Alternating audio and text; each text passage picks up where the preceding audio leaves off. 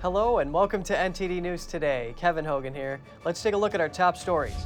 A U.S. trucker convoy rolling out today, heading for Washington, D.C. We hear from truckers involved on why they're joining the protest. As the crisis deepens, Ukraine has imposed a nationwide state of emergency while starting to call up reservists. Yet Putin says in a holiday speech that Russia won't compromise on security. The Secretary of State cancels his meeting with Russia's foreign minister. That's after Moscow recognized Ukrainian separatist regions, and President Biden warns that the Ukraine crisis could hit Americans' wallets. And veterans who served at Fort Ord in California are getting diagnosed with some major health problems. A new investigation reveals pollution may be to blame, sourced from contaminated water on the base.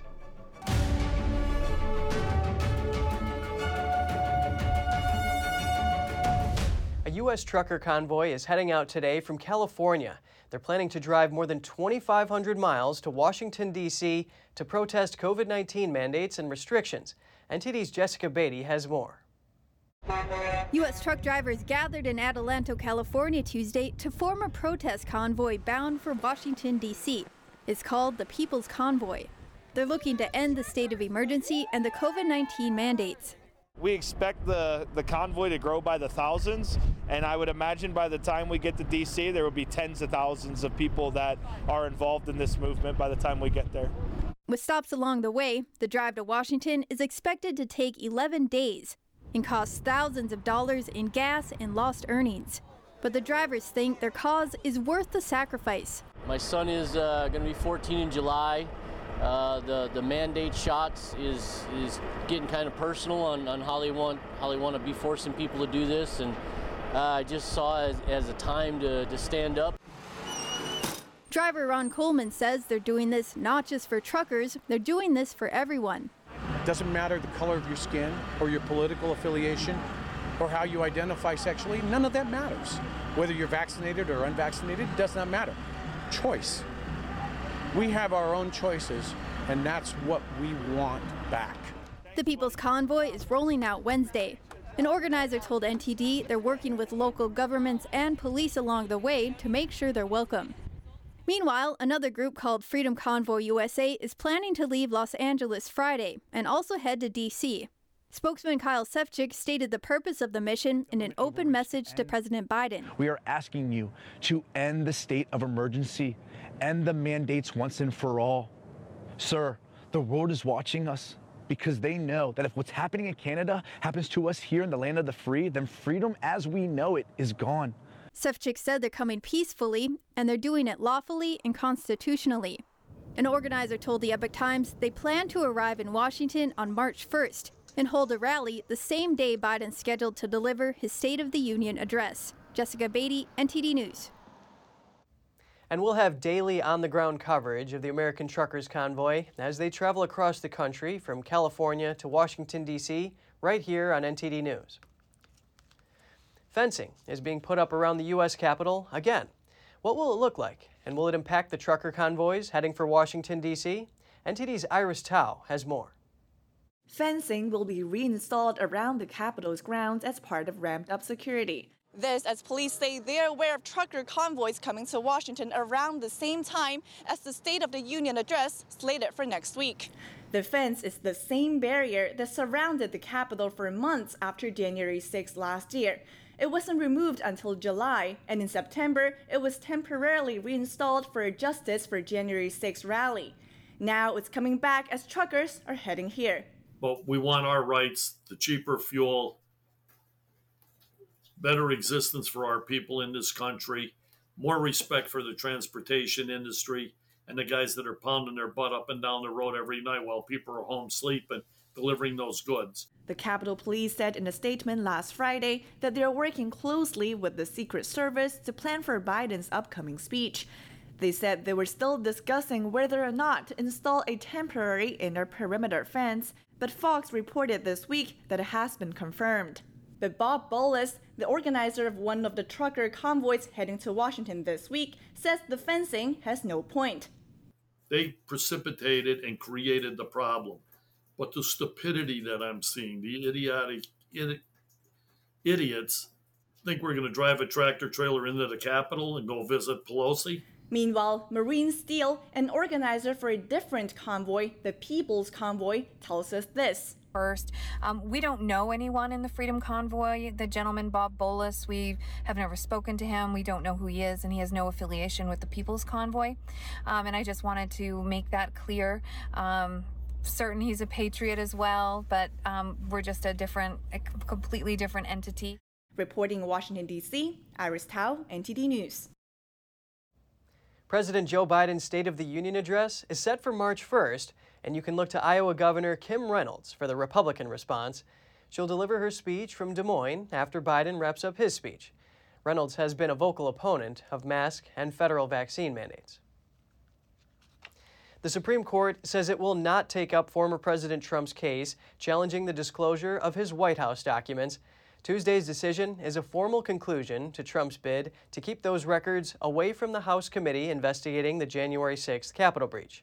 The court previously rejected Trump's emergency request to block the National Archives from turning over the materials as the court considered whether to take up the case. The documents Trump was trying to block in court are already in the hands of the committee investigating January 6th. Tuesday's order did not explain why the court was not taking up the case. The order means the lower court's decision approving the release of the documents will stand. U.S. Secretary of State Antony Blinken has canceled a meeting with his Russian counterpart. That's because Moscow has recognized the Russian backed separatist regions in eastern Ukraine as independent entities. This comes as Blinken says the Russian invasion is beginning. Blinken's announcement that he won't meet with Foreign Minister Sergei Lavrov came on Tuesday. The Kremlin recognized the independence of separatist regions Donetsk and Luhansk in Ukraine. That's the reason for Blinken's decision. Last week, I agreed to meet Russian Foreign Minister Sergei Lavrov this week on February 24th to discuss our country's respective concerns about European security, but only if Russia did not invade Ukraine. Now that we see the invasion is beginning and Russia has made clear its wholesale rejection uh, of diplomacy, uh, it does not make sense to go forward with that meeting at this time.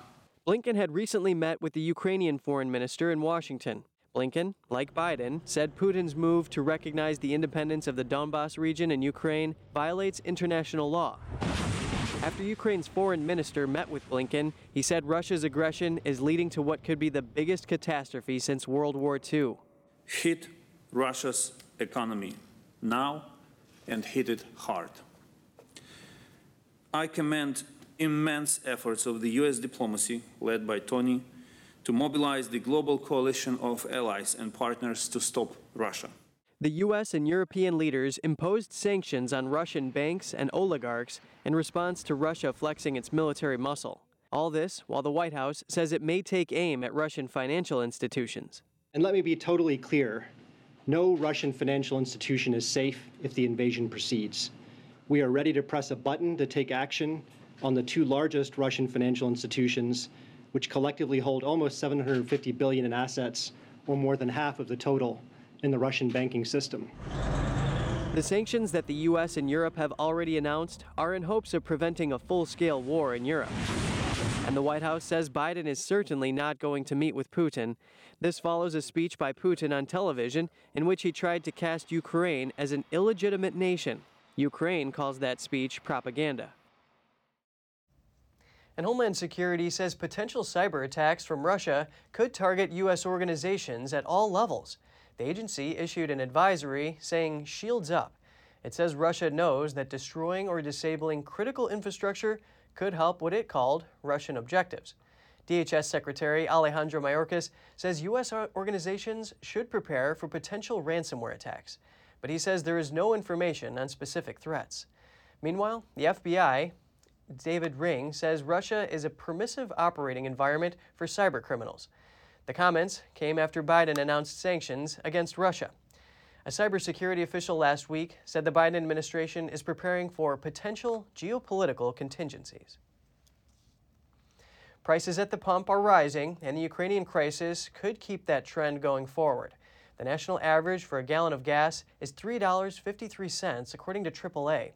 That's a 4 cent hike from last week and 90 cents more from this time last year. Analysts say a Russian invasion of its neighboring country would be matched with severe financial sanctions. That would likely lead the Kremlin to withhold oil from the world market, which is already struggling to stay afloat with demand. AAA says Russia trails only the U.S. and Saudi Arabia in oil production, so that move would cause gas prices to increase globally. International sanctions are escalating on Russia after Putin's recognition of two separatist regions in eastern Ukraine. More countries have announced new restrictions following the lead of the U.S. and the European Union. Joining the US, Germany, and the European Union, more countries are ramping up sanctions on Moscow over its aggression in Ukraine. Australian Prime Minister Scott Morrison said Wednesday that Russia's invasion of Ukraine has effectively begun. He announced the country's first round of sanctions after an emergency meeting with the National Security Committee. In the first tranche, I've asked the foreign, foreign minister to consider sanctions against persons and entities uh, that have been identified by our like minded partners, and I ex- expect subsequent tranches of sanctions. This is only the start of this process. Specific measures include financial sanctions and travel bans on eight members of the Russian Federation Security Council, transaction bans targeting several Russian banks, and the expansion of existing sanctions on sectors including transport, energy, telecommunications, oil, gas, and mineral reserves. Japan's Prime Minister Fumio Kishida termed Moscow's move an unacceptable violation of Ukrainian sovereignty and international law. The country has also joined the G7 and other international sanctions against Russia. Measures are first, prohibiting the issuance of Russian bonds in Japan, second, freezing the assets of certain Russians, and finally, import and export bans on the two rebel regions. Prime Minister Justin Trudeau unveiled sanctions on the Canadian side as he called on Russia to return to the negotiating table. We will ban Canadians from all financial dealings with the so called independent states of Luhansk and Donetsk. We will sanction members of the Russian parliament who voted for the illegal decision to recognize these so called republics. We will ban Canadians from engaging in purchases of Russian sovereign debt.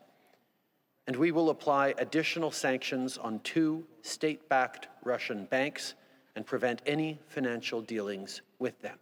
On the other side of the Atlantic, British Foreign Secretary Liz Truss said Britain will block Russia from selling its sovereign debt in London.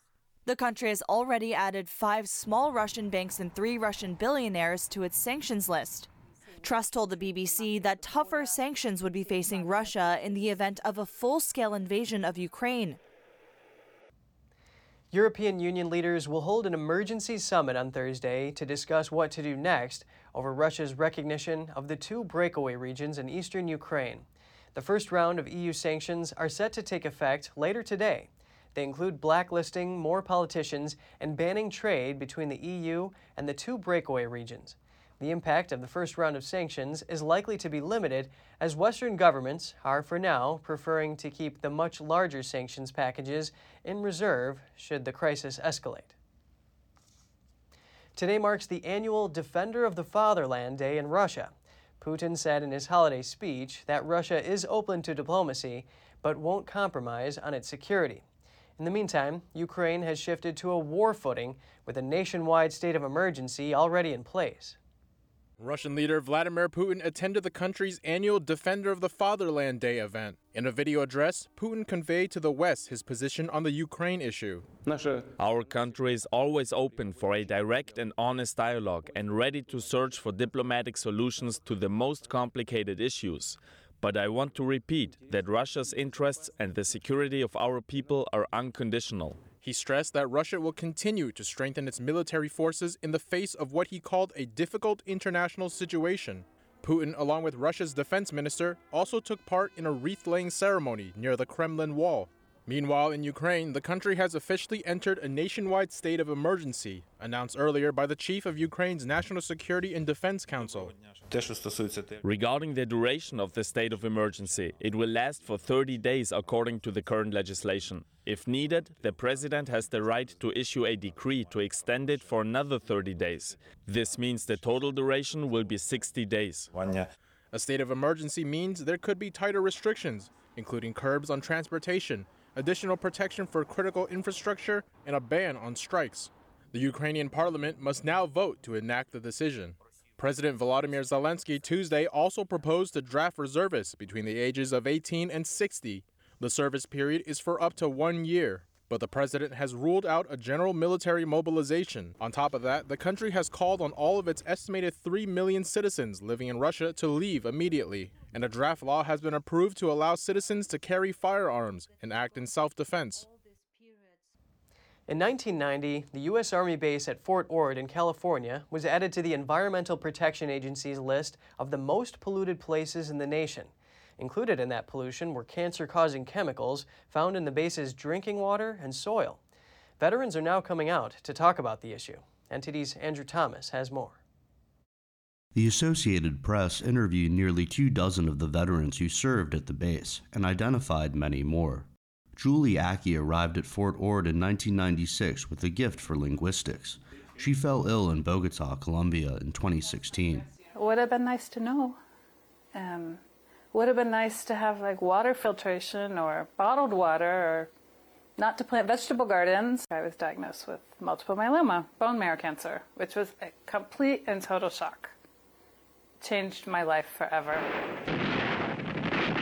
Former airplane mechanic Kurt Gandy worked at the installation from the 1970s to the 1990s. They'd pull the central plug, bung plug, on the helicopter and drain all the jet fuel right into the grass in the storm drainage system. He tried to sound the alarm to his supervisors.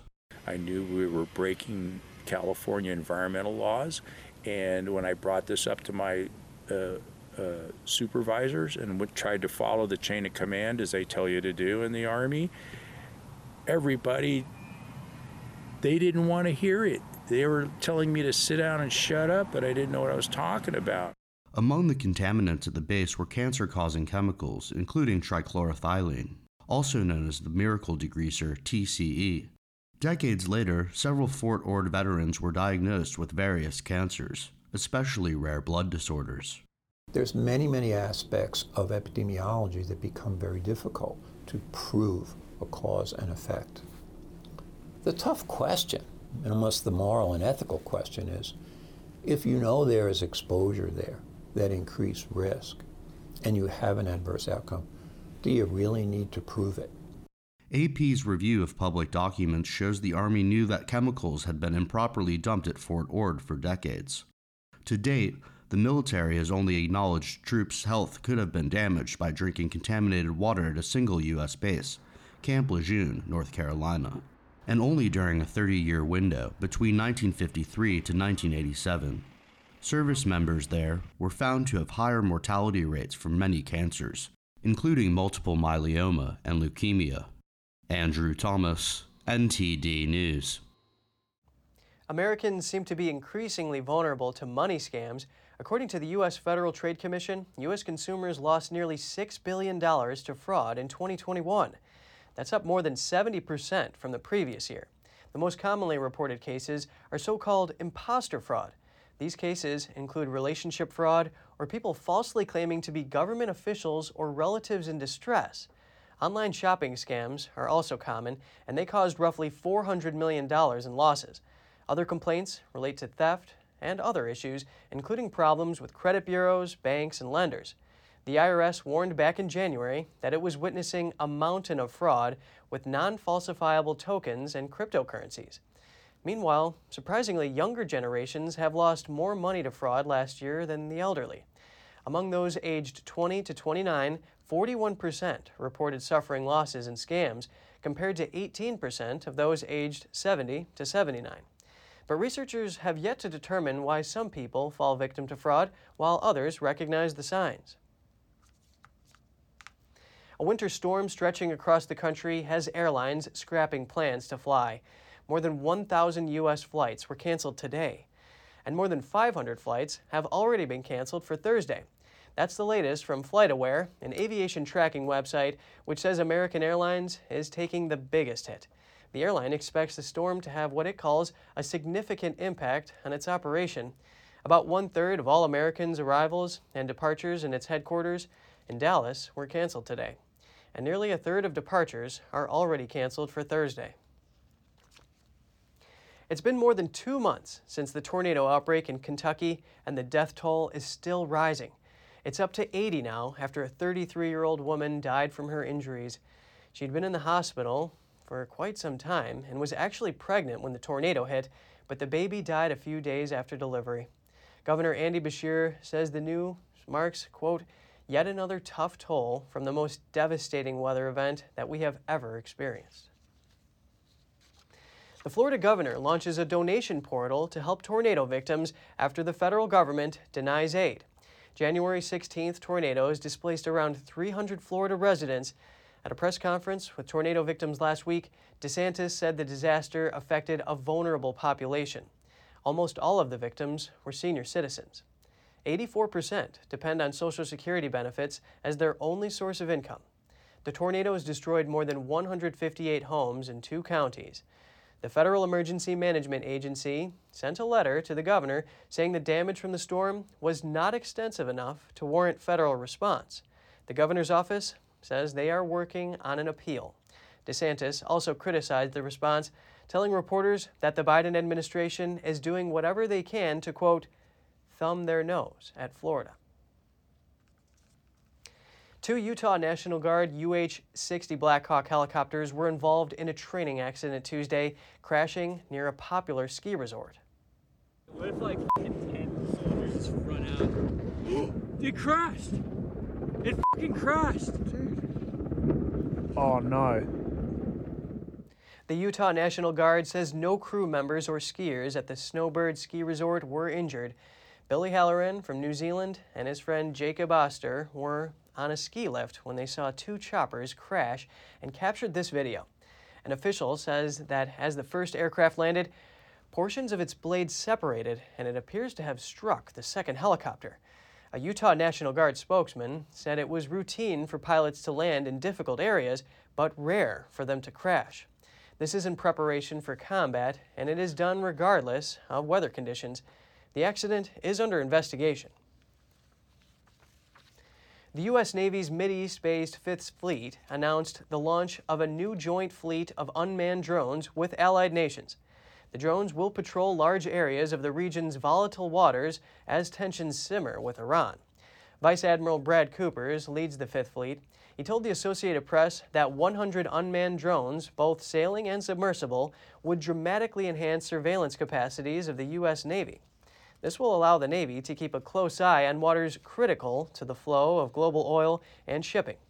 In recent years, trade at sea has been targeted as Tehran's nuclear deal with world powers collapsed. A maritime shadow war has played out as oil tankers have been seized by Iranian forces. Suspicious explosions have also struck vessels in the region, including those linked to Israeli and Western firms. Iran has denied involvement in the attacks, despite contrary evidence from the West. Cooper said he hopes the drone force will be operational by the summer of 2023. We're getting new details about masked people attacking workers at a Canadian pipeline facility. The Royal Canadian Mounted Police released this video from the incident last Thursday.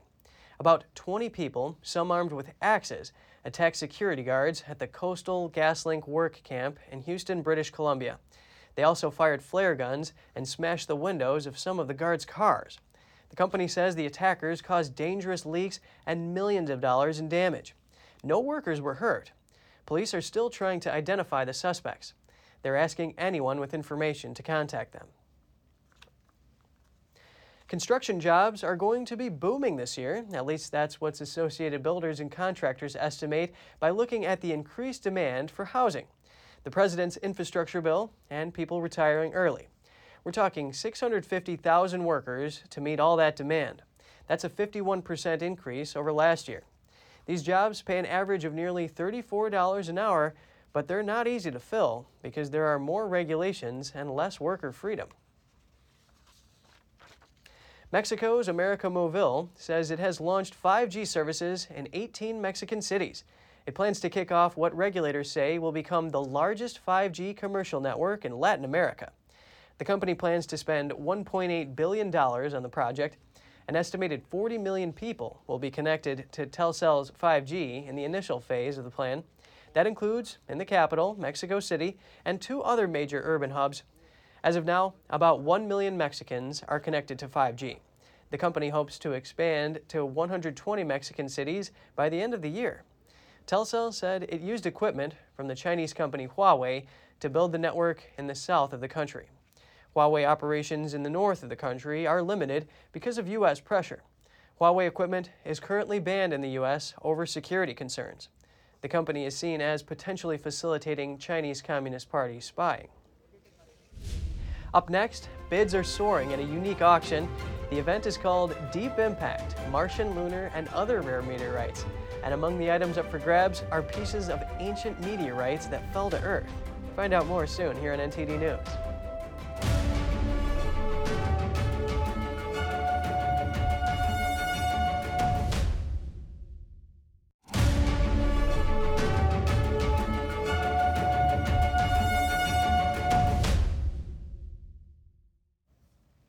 Ever wonder about owning your own piece of outer space?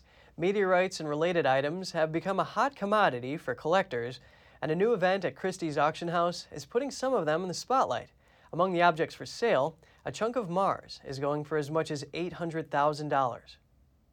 It's all part of an industry known as the meteorite trade, and bids are already soaring at the auction titled Deep Impact Martian, Lunar, and Other Rare Meteorites. You might go your whole life without ever touching a meteorite, but there are people who have devoted their entire careers to finding them in the wild. And they often go up for sale, either to merchants or at an auction. So, uh, meteorite auctions are not uncommon. The online only sale of nearly 70 lots ends Wednesday, each one either an individual piece or a group of related pieces. Christie's said in a statement those lots include meteorites containing the oldest matter humankind can touch. As for the star item up for grabs, the third largest Mars rock on Earth is expected to fetch top dollar. There was an asteroid impact, a very large asteroid impact on the Martian surface that ejected a lot of material off Mars into an Earth crossing orbit. Uh, understand, it's not like something hits Mars and immediately something flies over to Earth. It flies into space and slowly, very, very slowly, its orbit perturbs until it becomes an Earth crossing orbit, and possibly millions of years later it takes for it to enter Earth's atmosphere. But the quirkiest item for sale is a doghouse. Its resident, a German shepherd named Rocky, was inside and narrowly escaped when a meteorite crashed through the tin roof in April 2019 in Costa Rica. The impact created a 7 inch hole. This is the meteorite that went through the doghouse. It contains particles of the oldest matter that mankind can touch, those tiny white inclusions. That, like off bronze coloring, is not really part of the meteorite. That's when it hit the roof and went through the roof of this meteorite, through Rocky's doghouse. A meteor struck cow in Venezuela in 1972 was not so fortunate. Its remains were butchered by a farmer and eaten. So far, humans have been spared. The first auction opened on February 9th. Andrew Thomas, NTD News. Every year, crowds of people travel to Yosemite to see a unique firefall. The Horsetail Waterfall glows a brilliant orange when it's backlit by the sun. Sightseers and photographers flock to Yosemite National Park this time of the year to witness the rare firefall. The phenomenon occurs when the sunlight hits the waterfall at just the right angle and creates the illusion that the falls are glowing as the water pours over the eastern edge of El Capitan Rock. It occurs for two weeks in mid to late February. Some visitors arrive five hours early just to catch the rare sighting. On the same day President Biden issued tough sanctions against Russia, he had another public appearance. This event focused on issues related to the electronics supply chain in the United States. Biden stressed the importance of investing in American production and averting dependence on China. Today, uh, as I mentioned, China. China controls most of the global market in these minerals. And the fact that we can't build uh, a future that's made in America if we ourselves are dependent on China for the materials that power the products of today and tomorrow. Biden promised to invest $35 million in domestic production of min- minerals and materials.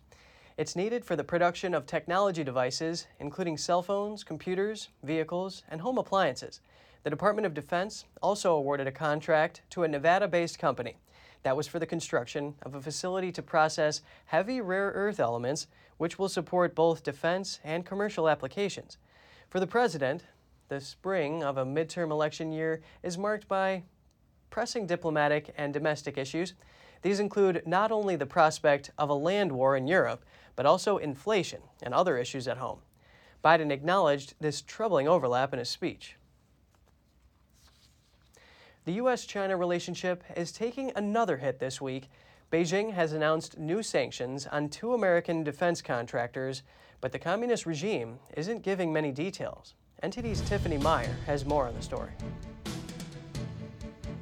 The sanctions take aim at aerospace and defense companies Lockheed Martin and Raytheon. That's over the defense contractors' involvement in an arms sale to Taiwan. It's at least the third time the Chinese Communist regime has enacted penalties against the two companies. Earlier this month, the Biden administration approved an over $100 million arms sale to Taiwan. The transaction is meant to help Taiwan maintain its air defense missiles so it can defend itself something the U.S. is bound by law to do, in accordance with the 1979 Taiwan Relations Act. A spokesman for China's foreign ministry condemned the deal as undermining China's sovereignty and security interests and called out the two companies of infringing acts.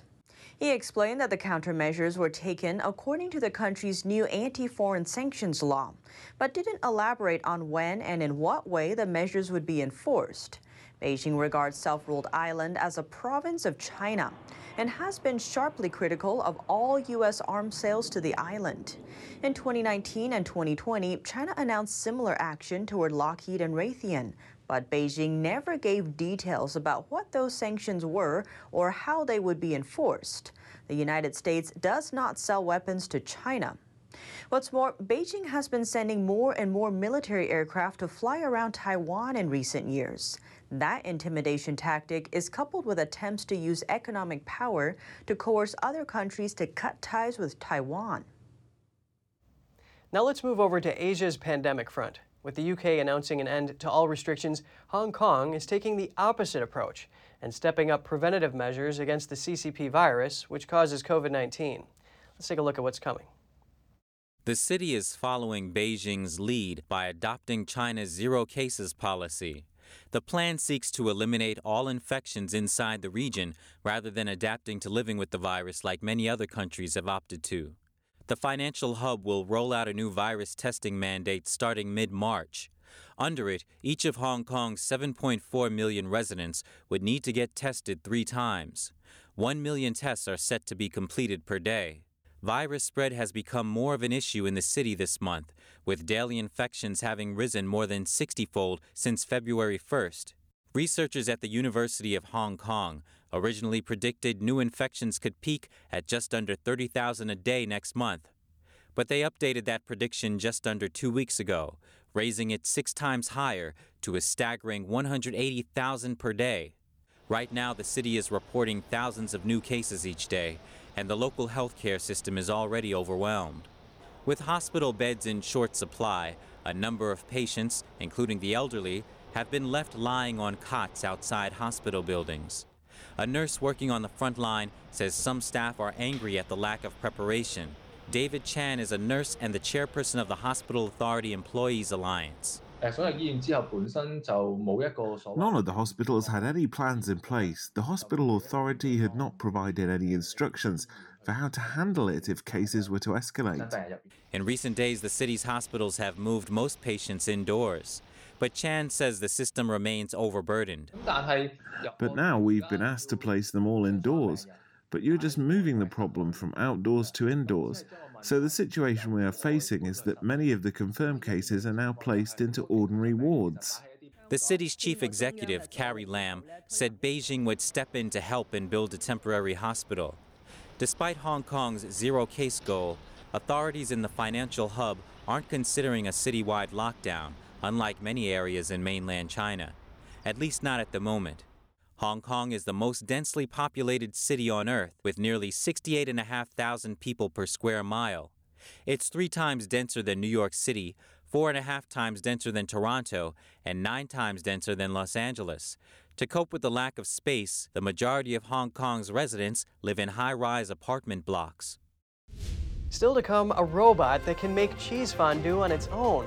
A Swiss tech company will present this new invention at the Paris Agriculture Fair later this week. A sunflower crop could signal the future of farming. A farm in Cambooya, southwest of Toowoomba, Queensland, is planting the sunflowers entirely by drone. All that and more in just a minute.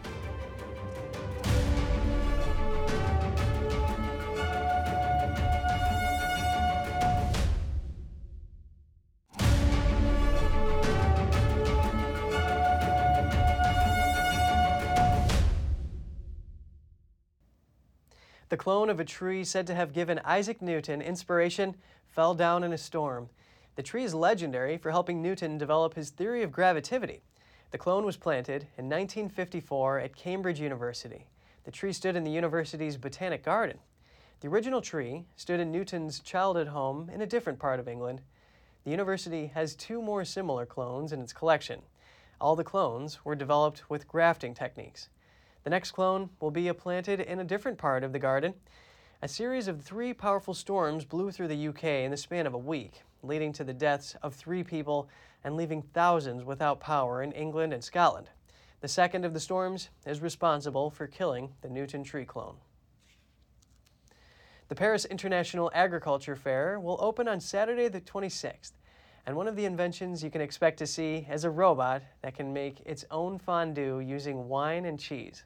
Let's take a look. A startup tech company in Switzerland called Workshop 4.0 will present its fondue making robot called BooBot for the first time. The robot can remove the crust from a block of cheese and grate it into a pot.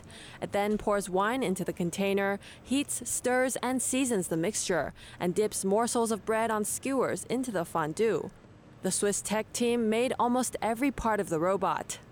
These little skewers that we see in the video, they come from a 10 foot long bar that we cut and modified so it could do the work that we needed to do. This is what's extraordinary in this project. We don't have a product that was pre made. We have something here that has never been done at this scale, and everything was invented. Everything was a challenge in truth. The project manager said it took close to nine months to create the pieces and code the robot's program. The team doesn't plan to sell or produce the robot on a larger scale. The idea of the project is to show that Switzerland can be close to its tradition, but also to technology. So the fact that we combine this to fondue, or to raclette, or to rubaclette, these are elements that easily make people talk, and they are easily remembered. So it's good in terms of marketing. The robot is not entirely autonomous. The operator needs to intervene at some point to stop it from mixing the fondue because the robot can't see what it's doing. And the team says the most difficult part was building the cheese grippers. We are asking it to take cheeses that changes each time. It doesn't have the same size or the same shape, and it's never flat. So it's that part that was challenging to make organic and mechanic work together, to have something vague enough that the organic can be there. That was very hard because the robot is extremely precise. The company will transport the robot to Paris by bus. After the agricultural fair, the robot will also participate in the Swiss Fondue Festival, which will take place in November. The world's largest luxury brand, Louis Vuitton, is growing rapidly.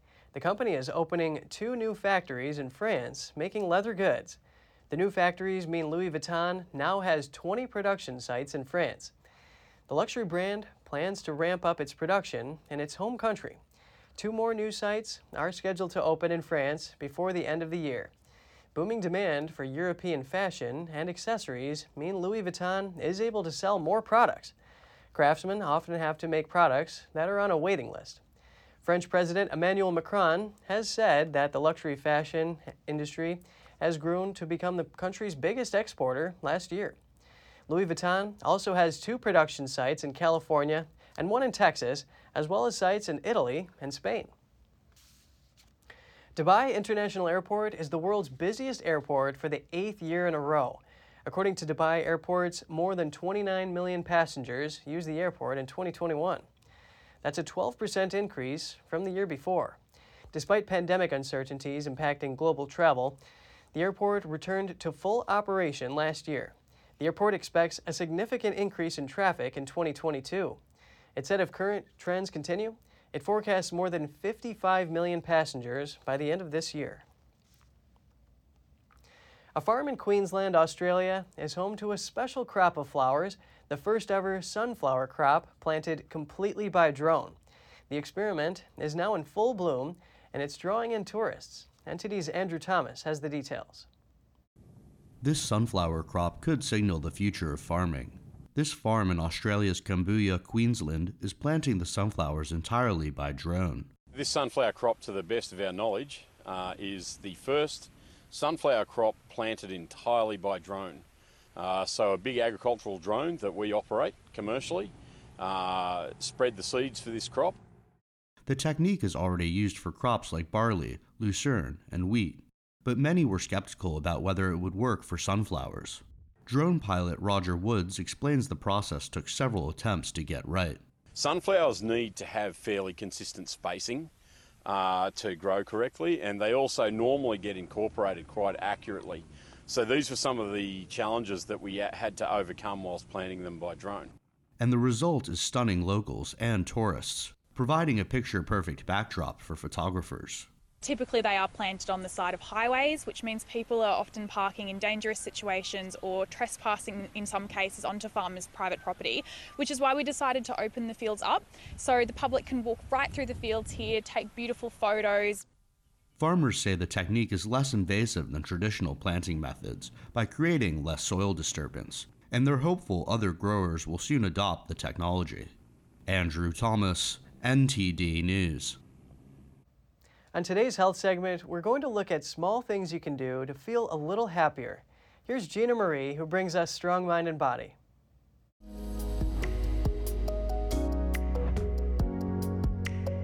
Could increasing your happiness and life satisfaction help you to steer clear of chronic illness? It's hard to say. There is evidence that people who describe themselves as happy seem to have fewer health problems. But having fewer health problems may boost happiness. In any event, happiness isn't static. It's possible to make yourself happy and increase happiness to potentially protect yourself from various illnesses. Here are seven ways to boost your overall happiness and outlook. Number one, remain connected. Data suggests that there's a strong link between happiness and close relationships with family and friends. Emotional stimulation is a very effective mood booster. Number two, volunteer. Getting involved in causes that mean something to you is another way to boost happiness. Number three, perform little random acts of kindness. Little kind acts like asking somebody how their day is going, buying them a coffee, or complimenting someone can boost happiness. Number four, have some fun. Revisiting childhood through various activities, movies, or music can also help boost happiness. Pick up a hobby doing something you enjoyed in youth. Number five, buy time. There is data to suggest that people who spent money on time saving purchases, such as meal prep kits or other household chores instead of material goods, had greater life satisfaction. Number six, hang with happy people. Happiness can be contagious. If your social network is happy, it's better for your own joy. But get this if you start boosting the joy in your social networks, it can spread. Number seven, try meditation practices like Tai Chi or Falun Gong for relaxation and contemplation. Practitioners often share about enhanced well being and overall happiness. Other ways to boost happiness include practicing gratitude, breaking up routine, spending more time outdoors, and making fewer decisions. Oh, and I forgot to mention try decluttering your home. That's happiness and satisfaction rolled into one. Thanks for watching. At NTD, we're honored to be your source for the news. Catch us again tonight at 6:30 Eastern. In New York City, I'm Kevin Hogan.